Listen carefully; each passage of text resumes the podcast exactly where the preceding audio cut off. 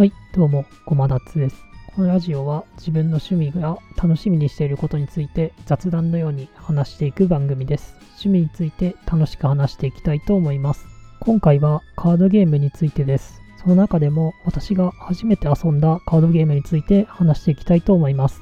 初めて触ったカードゲームはトレーディングカードゲームでは遊戯王なんですが、正確に考えると、まあそうですね、TCG ではないところのカードゲームで考えると、カードヒーローというゲームになります。トレードバトルカードヒーローというゲームはゲームボーイカラーのゲームで2000年に発売したゲームになります。作ったメーカーは任天堂です。このゲームは一度お蔵入りになりかけたところをファミ通の編集者が注目してバックアップして発売までこぎつけたという経緯があります。なんですが、ファミ通が猛プッシュをしたにもかかわらずあまり売れなかったというゲームになります。このゲーム、私が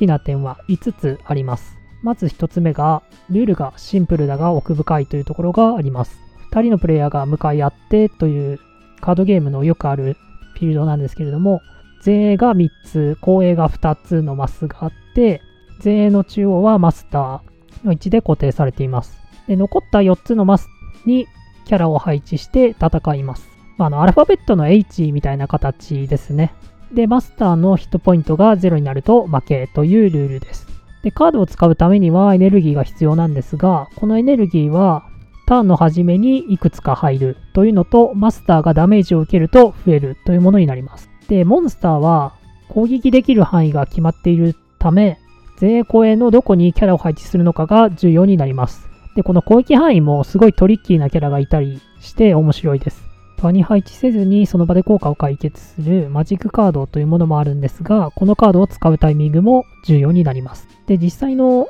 プレイにおいては、そのモンスターがモンスターを攻撃するのか、マスターを攻撃するのかっていうのが選択する部分になります。で、モンスターを攻撃する理由なんですが、モンスターは最初はマスターにダメージを通すことができないんですね。レベルアップをして、マスターに攻撃が入る攻撃力を手に入れるという仕組みになっているので、まず1体モンスターを倒さないといけないんですね。で、そのモンスターを倒すんですけど、マスターに攻撃が通るようになった後に、自分が倒されないために相手のモンスターを倒すか、それともマスターに攻撃を通すのかっていうところに考えるところがあります。すべての行動は即解決で、相手プレイヤーのターン中は行動できないっていうのがシンプルですごくわかりやすいというものになります。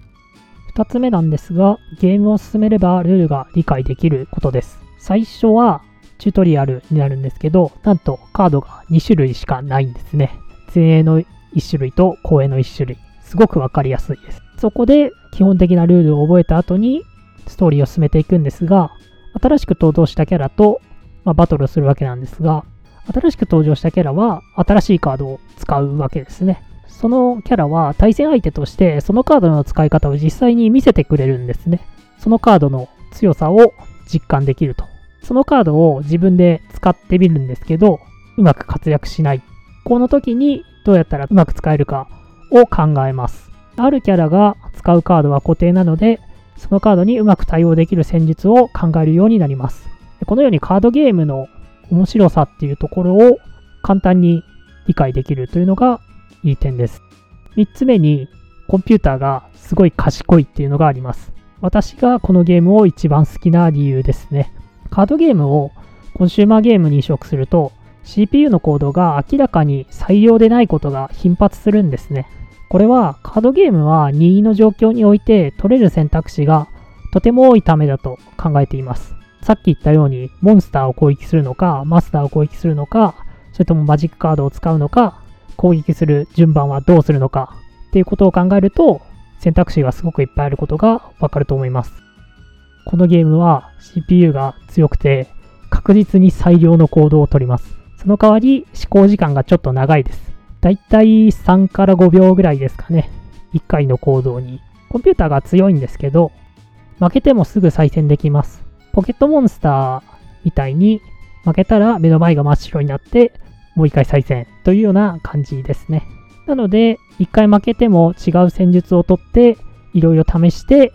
やっと勝ったという達成感を得ることができます。でこの相手が強いということなんですけど、個人的に一番苦戦する対戦相手はパソコンなんですね。序盤に出てくる対戦相手なんですけど、自分と全く同じデッキを使います。このシステムもすごく素晴らしくて、今まで自分が気づいていなかったカードの使い方と戦術を使ってきます。確実に最良の行動をとるので勉強になります。さらに自分のデッキと内容が同じなので、相手がどのような行動をとるかを予測できるので、相手の行動を考える練習にもなります。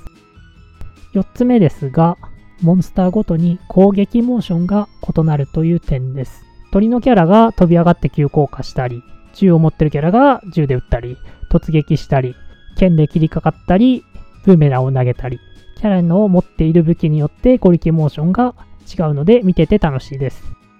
5つ目はストーリーが面白いことです。主人公はカードヒーローをアニメで見てカードヒーローを始めるんですが、幼馴染のクミちゃんと始めることになります。カードヒーローを買ってくれたおじいちゃんが近くにクラマクラブというカードヒーローの同好会があるということを聞きつけて、そこに出入りしていろんな人とバトルするようになるんですが、まあ、幼馴染に何かあったりとか、クラマクラブに現れる影がいたりとか、終盤あんなことになるとはね、というような感じになります。ぜひプレイしてほしいです。ラスボスに負けた時の再戦するイベントはすごく面白いので、一回負けてみてほしいです。このゲームは GCG 好きにも初めての人にもおすすめです。3DS のバーチャルコンソールで600円前後だったと思います。実は続編があって、高速カードバトルカードヒーローというゲームなんですけど、DS で出ています。新たなルールとカードが増えているので、そちらも面白いです。CPU の試行時間は短いんですが、その分、怪しい行動をすることがあります。怪しい行動っていうのは採用でない行動ですね。新規カードが増えて、考慮すべきパターンが増えたからかなと自分は考えています。カードゲームの面白さを自分で整理してみたんですけど、まあ、選択することかなと思います。今自分が置かれている状況、例えば盤面、手札、デッキ、捨て札、その他使えるところから最良だと思われる選択肢を選び続ける。どの要素で有利を得るのか、相手の行動を考慮して選択していくというところが面白い点かなと思います。まあ、今の状況を解決するのか、次のターンへの準備をするのか、準備というのも相手の強いカードを除去するのか、自分の強いカードを作るのかっていうところですね。さらにデッキ構築、あデッキを作る段階なんですけど、その段階でどのようなデッキにするかというところも考えどころで楽しいです。カードゲーマーがよく環境って言うんですけど、今強いと言われているデッキ、流行っているデッキと、そのデッキに対して強いデッキがあるんですけど、その環境を見て、今強いから流行っているデッキを持って大会に行くのか、それともそのデッキに対して強いデッキで行くのか、それとも誰も警戒していないような変わったデッキで挑むのか、また環境のデッキに予想外のカードを入れて状況をひっくり返すということもできます。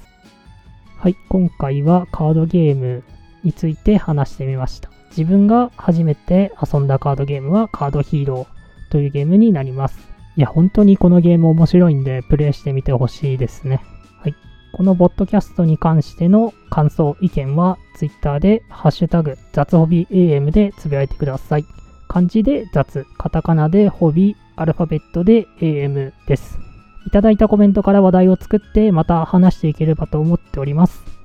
それではこの辺でありがとうございました。